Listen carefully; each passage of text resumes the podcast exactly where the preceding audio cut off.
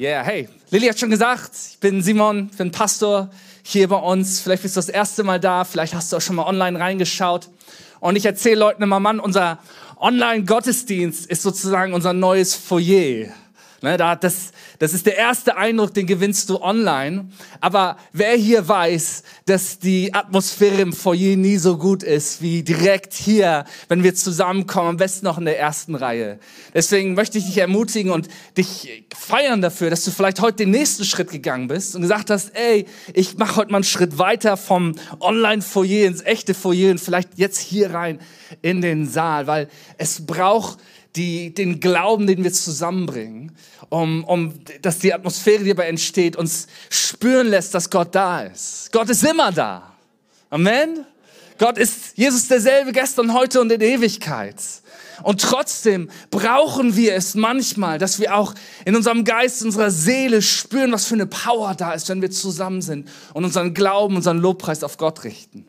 Und ey, vielleicht hast du dich gewundert, dass heute Morgen so viel über den König gesprochen wird. Wir ehren den König, der König ist da und so weiter. Und du denkst dir, warum ist das hier für ein Mittelalterhaufen? Haben die einen König oder wollen die irgendwie ein Königstum wieder einführen? Aber hey, das ist ein Begriff aus der Bibel, der dafür steht, letztlich für eine Frage, wer hat die letzte Autorität in deinem Leben? Wer hat die Macht in deinem Leben, die entscheiden darf, in welche Richtung dein Leben geht? Oder was dein Leben prägt? Wisst ihr, und Jesus sagt, hey, ich bin der, ich bin der gute Hirte, der dich leitet und dich führt. Und es gibt so viele Dinge, die uns leiten und führen können. Das können die Nachrichten sein, das können die Medien sein, das kann Angst sein, das kann unser eigenes Ego sein, was auch immer, was uns führt und leitet. Und ich möchte dir sagen, es ist so viel besser, einen König zu haben, eine letzte Autorität in deinem Leben zu haben, von dem du weißt, der ist liebevoll, der ist machtvoll, der ist präsent. Und zu sagen, das ist das, was mein Leben prägt. Es ist nicht meine Angst, meine Furcht, meine Sucht, meine Wut, meine Verzweiflung, meine, mein Bedürfnis nach Geltung, sondern letztlich, egal wie das Leben läuft, da ist jemand, der drüber steht und dem ich vertrauen kann. Und wisst ihr, Kirche bedeutet einfach nur ein Haufen Leute, die sich anfeuern, Jesus als König in ihr Leben einzuladen. Wo wir gemeinsam lernen, wie das geht. Weil, Mann, wenn die Band so rückt wie heute Morgen, easy, kein Problem. Uh, Jesus, du bist König. Morgen früh, wenn schon das, die ersten zehn Dramen vor Schulbeginn dein Leben erschüttert haben und denkst, ich will zurück ins Bett, dann ist das nicht mehr so leicht. Aber genau dann, ihr Eltern, Ihr Kids, brauchen wir diesen König, der uns Halt gibt, der uns Sicherheit gibt, der uns Kraft gibt. Und hey, wie funktioniert das überhaupt? Ist das irgendwie so ein magisches Ding? So, uh, der Pastor sagt was und dann läuft das alles im Leben? Leider nicht. Sonst würde ich dafür Geld verlangen, wenn ich das so könnte, kein Problem. Ähm, nein, sondern das funktioniert, indem wir Tag für Tag gemeinsam unterwegs sind, Woche für Woche zusammenkommen, im Lobpreis ausdrücken, Jesus, du bist der König, auch wenn vielleicht meine Woche anders ausgesehen hat, uns danach ausstrecken, indem wir wie jetzt gleich Gottes Wort hören. Gottes Wort ist kraftvoll und hilft uns zu unterscheiden, was Lüge und Wahrheit ist. Das hilft uns, das brauchen wir. Und indem wir einfach committed sind, also bewusst hier Gemeinschaft mitbauen. Aus dem Foyer reinkommen, mitten da, wo die Action ist. Sowohl am Sonntag als auch unter der Woche. Hey, und Predigt ist so ein Teil davon. Predigt ist ein Teil, wo wir ähm, Gottes Wort hören und ich hoffe, dass etwas davon zu dir spricht. Manchmal sind das die Dinge, von denen ich denke, die zu dir sprechen sollten, aber manchmal ist es auch was anderes. Ich habe schon in Konferenzen gesessen, wo ich mich gar nicht mehr erinnern kann, was das Thema war, aber irgendwas da drin hat bei mir Klick gemacht.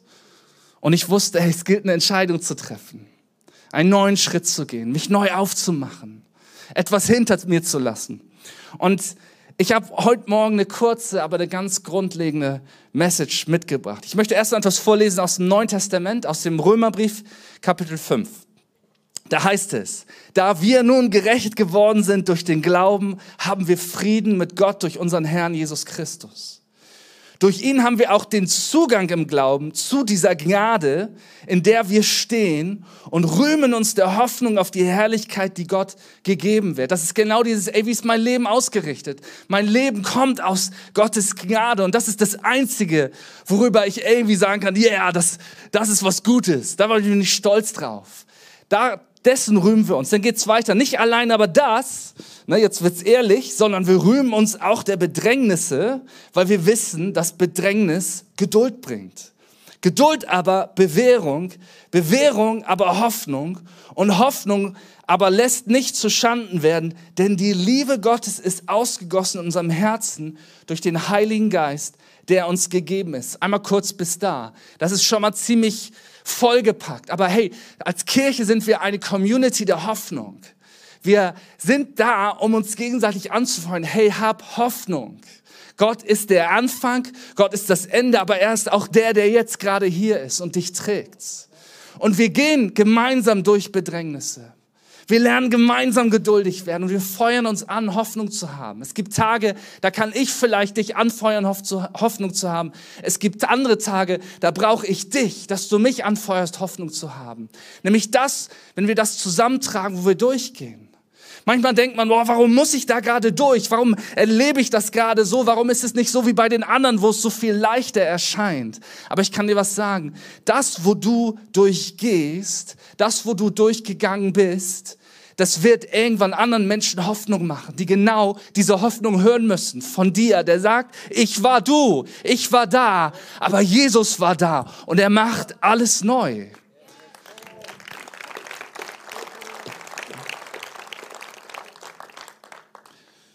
Und hier in Vers 5 heißt es, Hoffnung aber lässt nicht zu Schanden werden, denn die Liebe Gottes ist ausgegossen in unsere Herzen durch den Heiligen Geist, der uns gegeben ist. Die Quelle dieser Hoffnung ist es, die Liebe Gottes zu erleben, die er bedingungslos gegeben hat, als wir noch schwach waren. Ich finde das so spannend, wenn ich in Vers weitergeht, Vers 6, da heißt es, denn Christus ist schon zu der Zeit, als wir noch schwach waren, für uns Gottlose gestorben. Und ich musste darüber nachdenken, wie würde mein Leben aussehen, wenn ich nicht so oft schwach wäre? Wenn ich, wenn ich unbegrenzte Willenskraft hätte, unbegrenzte Weisheit und Disziplin, eben nicht schwach, wie wir es sind, wo wir merken, Mann, ich habe doch so sehr auf dem Herzen, dass das anders läuft jetzt in meinem Leben.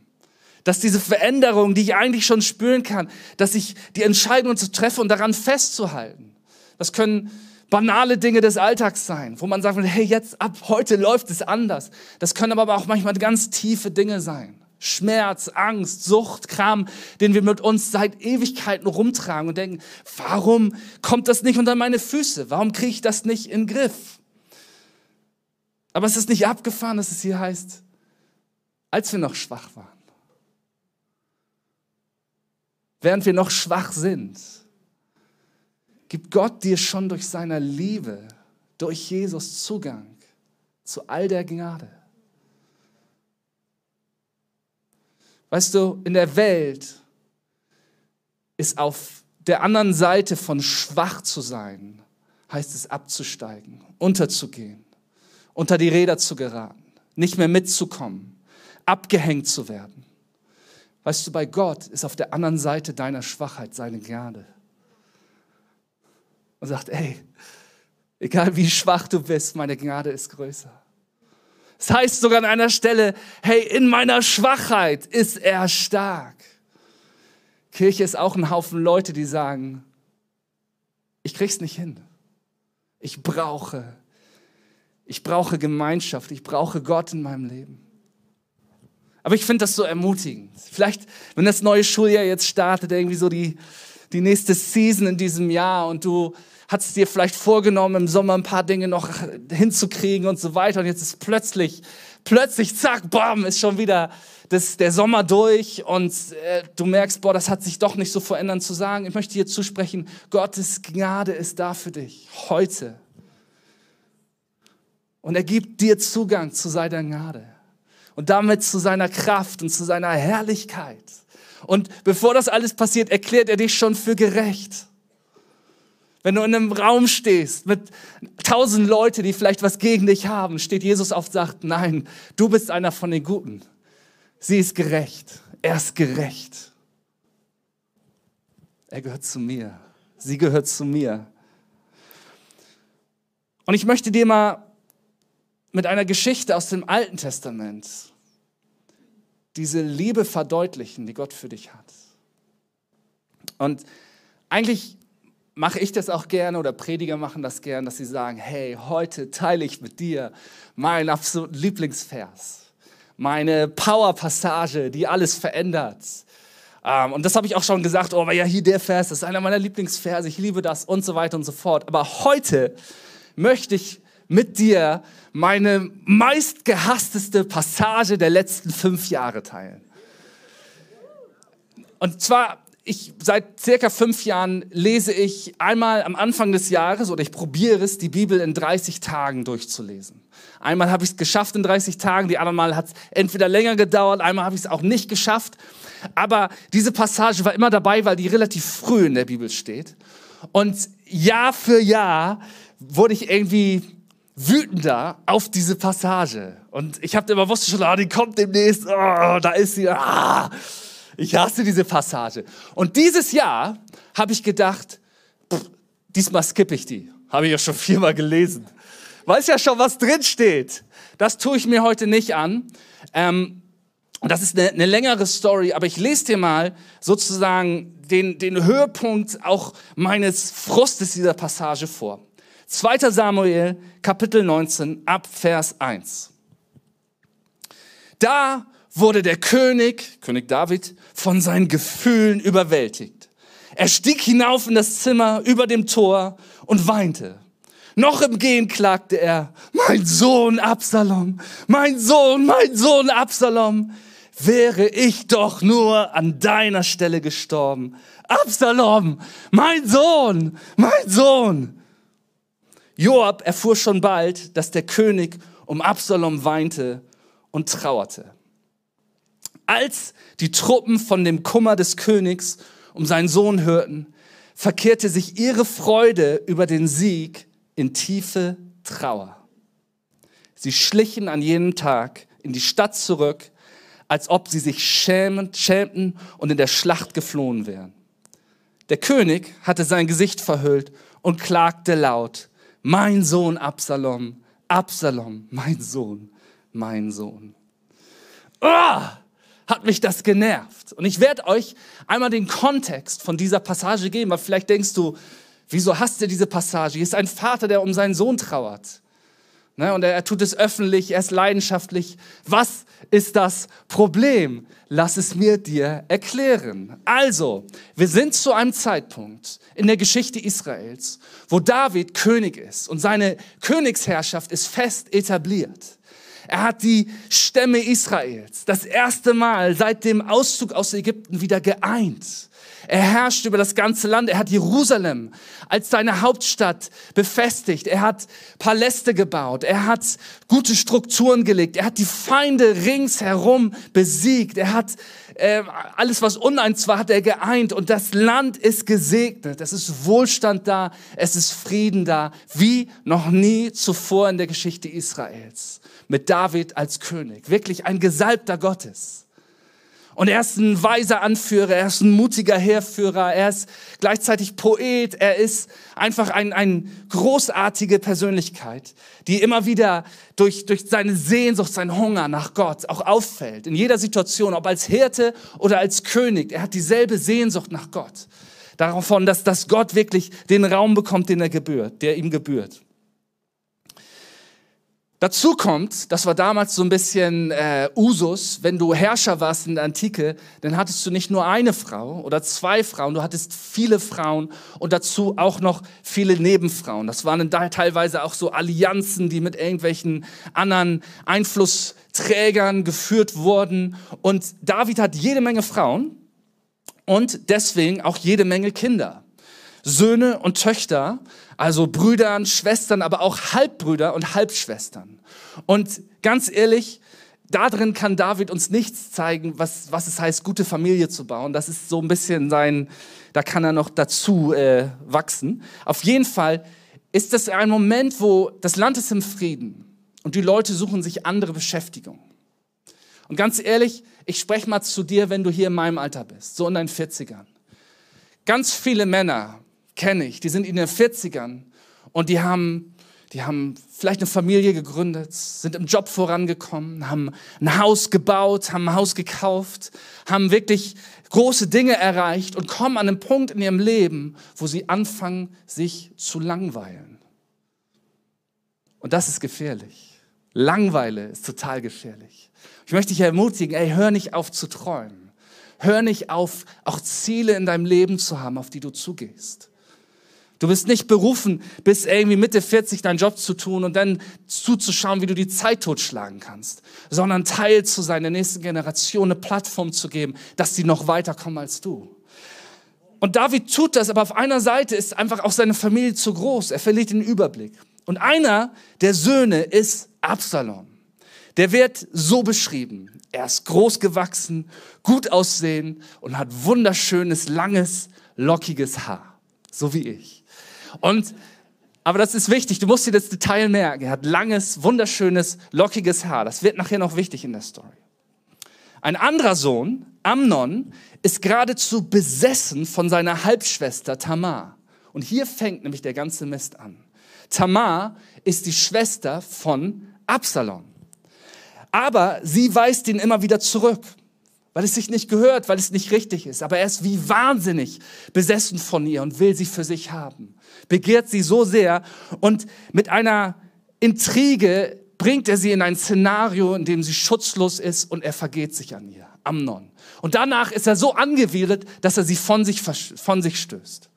Ne, eigentlich war das damals in der Antike so, du musstest dann heiraten, weil es ging auch um Versorgung, es ging um Sicherheit, aber das wollte er nicht mehr. Also er hat diese Schwester von Absalom wirklich fürchterlichst, widerwärtigst behandelt. Absalom schwört Rache und letztendlich ermordet er Amnon und noch einige andere. Aber er übt fürchterliche Rache aufgrund dem, was seiner Schwester angetan wurde das ist natürlich erstmal totales Chaos. Also vielleicht verglichen zu dem, was du Montagmorgen mit deinen Kids erlebst, so egal wie chaotisch es ist, das ist schlimmer, okay? Sag dir einfach, oh, ein Glück bin ich nicht König David und so läuft. Hier, hier ist dein Butterbrot, ab in die Schule. So, aber Folgendes passiert, Absalom natürlich, obwohl man irgendwie nachvollziehen kann, sein, sein Hass, sein Wut kann man ein Stück weit nachvollziehen, aber er wird ins Exil gesandt. Er wird verbannt und darf nie wieder zurückkehren nach Jerusalem. Und David ist tief traurig darüber. Und es ist immer mal so, dass Leute vorsprechen, sagen, Mensch, lass Absalom doch zurückkommen. Du siehst doch, wie traurig du bist. Und er sagt, nein, es geht nicht. Ihr wisst, was er getan hat. Es geht nicht. Und dann gibt es da also ein paar Leute, die überlegen sich auch ein sehr cleveres Szenario. Und am Ende erreichen sie das Herz des Königs. Und er lässt Absalom zurück nach Jerusalem kehren und sagt aber, hey, der muss hier in einem, in einem Haus bleiben, der darf jetzt nicht an den Königshof mehr kommen, aber er, er darf zurückkehren nach Jerusalem. Okay, eigentlich ein ziemlich nicer Move von David, oder? Aber sofort beginnt Absalom mit einer Verschwörung gegen David. Er setzt sich an das Tor von Jerusalem und manipuliert mit goldener Stimme und gespaltener Zunge die einflussreichen Menschen Israels. Und nach und nach manipuliert er dir, dass ihre Herzen, heißt es, sich abkehren von König David und sich Absalom zuwenden. Was für ein großartiger Mensch, oder? Also, und er macht das mehrere Jahre und er baut Einfluss auf. Er schafft sich nach und nach eine Söldnertruppe an. Er bereitet alles vor, weil er möchte die Macht an sich reißen. Als er genügend Männer hinter sich gebracht hat, stellt er eine Armee auf und marschiert in Jerusalem ein und beginnt eine Rebellion gegen König David. David muss aus der Stadt fliehen äh, mit den verbliebenen, seinen treuen Leuten, die noch um ihn sind. Und er lässt nur zehn seiner Nebenfrauen zurück, die sollen sich um den Palast kümmern. Das ist auch ein wichtiges Detail. Absalom marschiert in Jerusalem ein und bespricht sich mit seinen Beratern. wie kann ich ganz Israel zeigen, dass es zwischen mir und David zu einem endgültigen Bruch kommt? Dass, dass es nie wieder gut werden kann, dass nie wieder Versöhnung stattfinden kann, sondern das Volk sich entscheiden muss, entweder David oder mich, damit es endgültig dazu kommt, dass ich die Macht ganz für mich gewinnen kann. Und seine Berater, auch wirklich, wirklich böse Menschen sagen, hey, wie wär's, wir packen ein Zelt auf den Palast, wir bringen die zehn Nebenfrauen da rein und du gehst da rein zu ihnen, vor dem ganzen Volk, vergehst dich an ihnen und dann wissen alle, so etwas Widerwärtiges wird, ist, das ist so schlimm, das wird nie wieder dazu führen können, dass es zwischen dir und deinem Vater in Ordnung ist. Was für ein Monster, oder? Und er sagt, ja, gute Idee. Mann, wenn du ihn bis dahin noch irgendwie halbwegs äh, Sympathie entgegengebracht hast, vergiss es. Der Typ ist ein Monster. Der ist, der denkt nur an sich. Der wirkt auf mich auch wie so ein egoistischer Narzisst. Oh, ich bin so schön und ich brauche die Macht und äh, alles, was mir da im Weg steht, sei es mein eigener Vater, das räume ich aus dem Weg. Und er tut das. Ganz Israel hört es und man weiß, diese Beziehung ist für immer zerbrochen. Und dann jagt er mit seinen Männern David nach. David musste sich zurückziehen, aber wer die Geschichte von David kennt, er hat um sich herum eine treue Truppe von echten Helden, die kampferprobt sind und die halten absolut loyal zu David. Und um eine lange Geschichte kurz zu machen, es kommt irgendwann zur entscheidenden Schlacht zwischen Absalom und den Männern auf Davids Seite. Was passiert? Absaloms Truppen werden vernichtend geschlagen und er flieht auf einem Esel durch einen dichten Wald, wobei er von einigen der erfahrensten Kämpfern von David verfolgt wird. Könnt ihr noch an sein schönes, langes, lockiges Haar erinnern? Das Detail ist wichtig. Er reitet durchs Dickicht auf seinem Esel, Hilfe, Hilfe, sie kriegen mich. Und am Ende bleibt er mit seinem Haar in einem Baum hängen, im Geäst. Der Esel reitet weiter und er hängt hilflos da an seinem Haar am Baum fest und Joab, der sozusagen der Heerführer, der mutigste von allen, der treueste von allen, von David ist, findet ihn, nimmt sein Schwert und macht Absalom ein Ende. Eigentlich äh, so rein primitiv, sehr befriedigend stellendes Ende. Fast so ein bisschen Hollywood-mäßig, oder?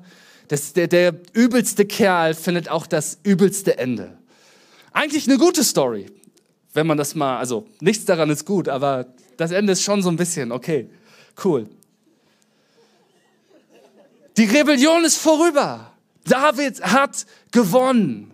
Seine Truppen, obwohl total unterlegen, haben dem Feind widerstanden und er hat ganz Israel gezeigt, dass er doch der König ist, der die Macht hat. Und er kehrt zurück nach Jerusalem, kommt wieder in den Palast, er richtet einige Dinge wieder her. Manche Leute hatten sich sogar gegen ihn gestellt und hatten ihn bespuckt auf seiner Flucht. Selbst denen gegenüber ist er gnädig. Aber dann kommt eben diese Reaktion, die ich euch ganz am Anfang vorgelesen habe. Mein Sohn Absalom. er war der Beste von allen. Oh mein Sohn. Und seine Truppen, die wirklich teilweise ihr Leben geopfert haben, um David zu retten, schleichen sich wie begossene Hunde mit eingezogenem Schwanz von der Szene, schleichen sich in die Stadt. Und das ist der Moment, wo Joab zu David kommt, ey, sagt, come on, reiß dich zusammen. Die haben ihr Leben für dich äh, hingegeben. Die haben ihr Leben riskiert für dich. Und du heulst hier rum wegen diesem Penner? Und, ne, und David aber ist von seinen Über Gefühlen überwältigt. Und Jahr für Jahr lese ich das und denke, Mann, David, das geht gar nicht. Es geht überhaupt nicht. Du bist, du bist verantwortlich. Ich meine, ich liebe Leiterschaft. Ich liebe es, diese Verantwortung zu haben, etwas leiten zu dürfen. Aber dazu gehört es auch wirklich den Menschen, die dir treu nachfolgen, dass, dass du Verantwortung übernimmst, dass du für sie da bist, dass du sie ermutigst. Und du trauerst hier gerade über den Typen, der versucht hat, dich umzubringen und deine Leute umzubringen, der Leute von dir umgebracht hat. Und du trauerst öffentlich. Mach das nachher alleine. Und Jahr für Jahr lese ich das und ich, die Geschichte wird nicht besser. Jedes Jahr nervt sie mich mehr. Und wie gesagt, dieses Jahr komme ich wieder zu der Stelle und ich denke, ach, heute, dieses Jahr, nee, ich lasse das mal weg. Ich kenne die Geschichte schon, nervt mich nur. ich lasse das mal bleiben. Aber irgendwie, da bin ich vielleicht auch zu deutsch. Ich will ja die ganze Bibel durchlesen. Okay, ich mache das, bleib bei Rot an der Ampel stehen und ähm, lese weiter. Und ich lese die Geschichte durch. Und auch dieses Jahr wird es nicht besser. Und ich sitze irgendwie da, nachdem ich das zu Ende gelesen habe. Und innerlich sage ich, okay, Jesus, dann erzähl mir doch mal, warum diese Geschichte in deinem Wort ist. Dann erklär mir das doch mal. Ich kann da kein gutes Haar dran finden. Mich nervt es einfach nur. Ist es da, um einfach ein schlechtes Beispiel zu sein? Gibt es auch in der Bibel? So nicht, Leute. Aber warum ist das da? Und warum David? Wisst ihr, David wird beschrieben als ein Mann nach dem Herzen Gottes. Als König Saul verstoßen wird, weil er sich gegen Gottes Gebote wendet. Da sagt Gott zum Propheten, hey, ich habe mir einen Mann nach meinem Herzen erwählt. Ehrlich, der hier? Dieser sentimentale, weiche Typ, der es nicht hinkriegt, ein absolutes Monster nicht zu betrauern vor allen seinen Leuten? Und dieses Jahr sitze ich da und ich bete, denke da innerlich drüber nach. Und ich habe das Gefühl, dass der Heilige sagte, Geist sagte, Simon, du verstehst nicht. Du bist Absalom. Du bist Absalom. Ich bin Absalom. Und du bist das auch. Und plötzlich verstand ich, warum dieser Schmerz Davids, warum das einfach Gottes Herz widerspiegelt.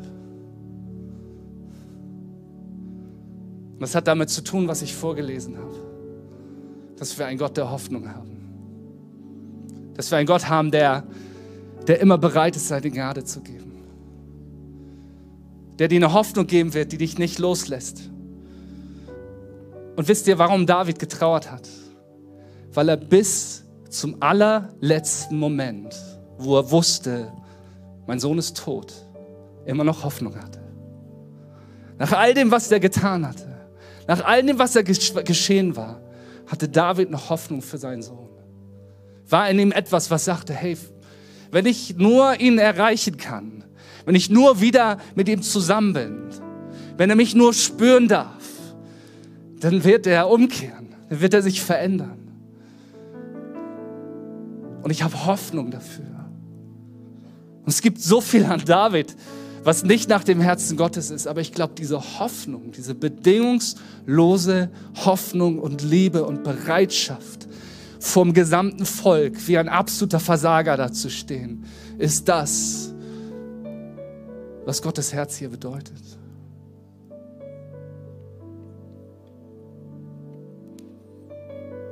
Ich bin Absalom.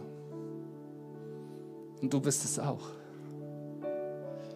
Das heißt in, das heißt in der Bibel, wir alle in Römer 3 haben es verpasst, haben die Herrlichkeit Gottes nicht erreicht. Klar sagst du vielleicht, pff, der Absalom, der ist so viel schlechter als ich. Ich bin erst einmal über Rot gegangen oder so. Aber weißt du was? Es gibt andere Leute, denen geht es besser. Die, die sind besser als du. Und haben es schlechter als du. Es gibt andere Leute, die, die schaffen Dinge, die hast du noch nie geschafft. Und es gibt eigentlich nichts, was wir vorweisen können, wo wir sagen können, ja, hier, ich bin der eine, für den hätte Jesus nicht sterben müssen. Ich bin der eine Gute von den Milliarden anderen. Nein, ich bin Absalom.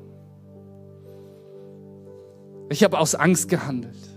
Ich habe aus Wut gehandelt. Ich habe aus der Sucht nach Macht gehandelt. Ich wollte was sein, ich wollte signifikant sein, ich will das sein. Wir alle wachsen so auf. Vielleicht hast du große Geschwister gehabt und musstest immer irgendwie zusehen, dass du nicht untergehst. Vielleicht hast du kleine Geschwister gehabt und hast dir gedacht, Mann, als ich noch allein mit Mama und Papa war, war das alles viel besser. Oder was auch immer dich geprägt hat. Und wir alle treffen Entscheidungen, die dir selber wehtun, aber auch anderen Menschen wehtun.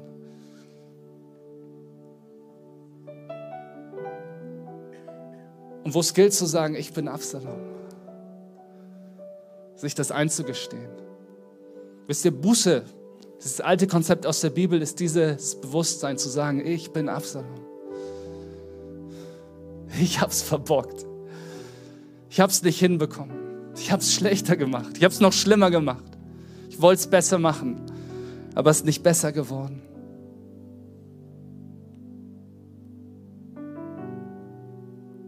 Die Bibel sagt, Gott ist unser Vater, der bereit ist, seinen Sohn zu geben, damit Absalom leben kann, damit ich leben kann, damit Angst nicht das Ende meiner Geschichte ist, damit Krankheit nicht das Ende meiner Geschichte ist, damit ein gebrochenes Herz nicht das Ende meiner Geschichte ist. Sondern dass das Ende meiner Geschichte der Anfang seiner Geschichte ist, die er in meinem Leben schreibt. Und weißt du genau, wie David sich nach seinem Sohn hier gesehnt hat, egal was der getan hat, sehnt sich ein Vater heute nach dir. Sehnt sich danach, Herz zu Herz mit dir Begegnung zu haben. Und sagt, vergiss, was passiert ist. Ich habe schon längst dafür gesorgt, dass die Dinge wieder in Ordnung kommen. Ich habe schon längst dafür gesorgt, dass ein neues Kapitel beginnen kann. Ich habe die Gnade Gottes nicht verdient. Ich habe es nicht verdient, dass Jesus sein Leben für mich gab. Es gibt nichts, was ich vorweisen kann. Aber ich habe einen Gott der Hoffnung, einen Gott der Gnade, der mir ein Angebot macht, der seine Hand ausstreckt und sagt, hey, ergreif meine Hand. Steh zu dem, wer du bist. Hör auf, dich zu verstecken, weil für den habe ich heute etwas Neues. Für den habe ich Hoffnung, für den habe ich Gnade. Vielleicht können wir für einen Moment einmal aufstehen.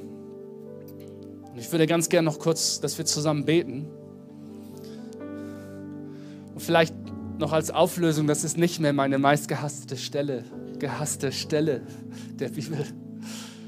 Es ist etwas, was mir das Herz gebrochen hat. Weil auch in meinem, meiner Wut auf Davids Reaktion ich meine eigene Zerbrochenheit sehen konnte und sagen musste, ich bin Absalom.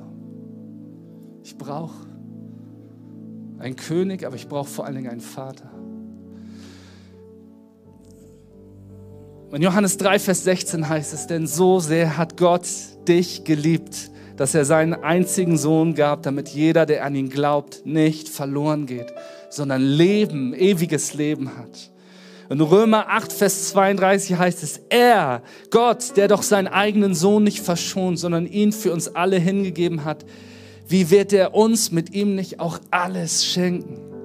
Galater 4, Vers 4. Als aber die Fülle der Zeit gekommen war, sandte Gott seinen Sohn, geboren von einer Frau und unter das Gesetz getan, damit er die, die unter dem Gesetz waren, loskaufte, damit sie Söhne und Töchter werden konnten. Ich möchte dich heute Morgen einladen, dass du die ausgestreckte Hand, die der Vater dir entgegenstreckt, dass du die ergreifst. Und das heißt hier, das gilt es im Glauben anzunehmen. Und vielleicht bist du schon lange mit Jesus unterwegs, aber dein Herz ist kalt geworden.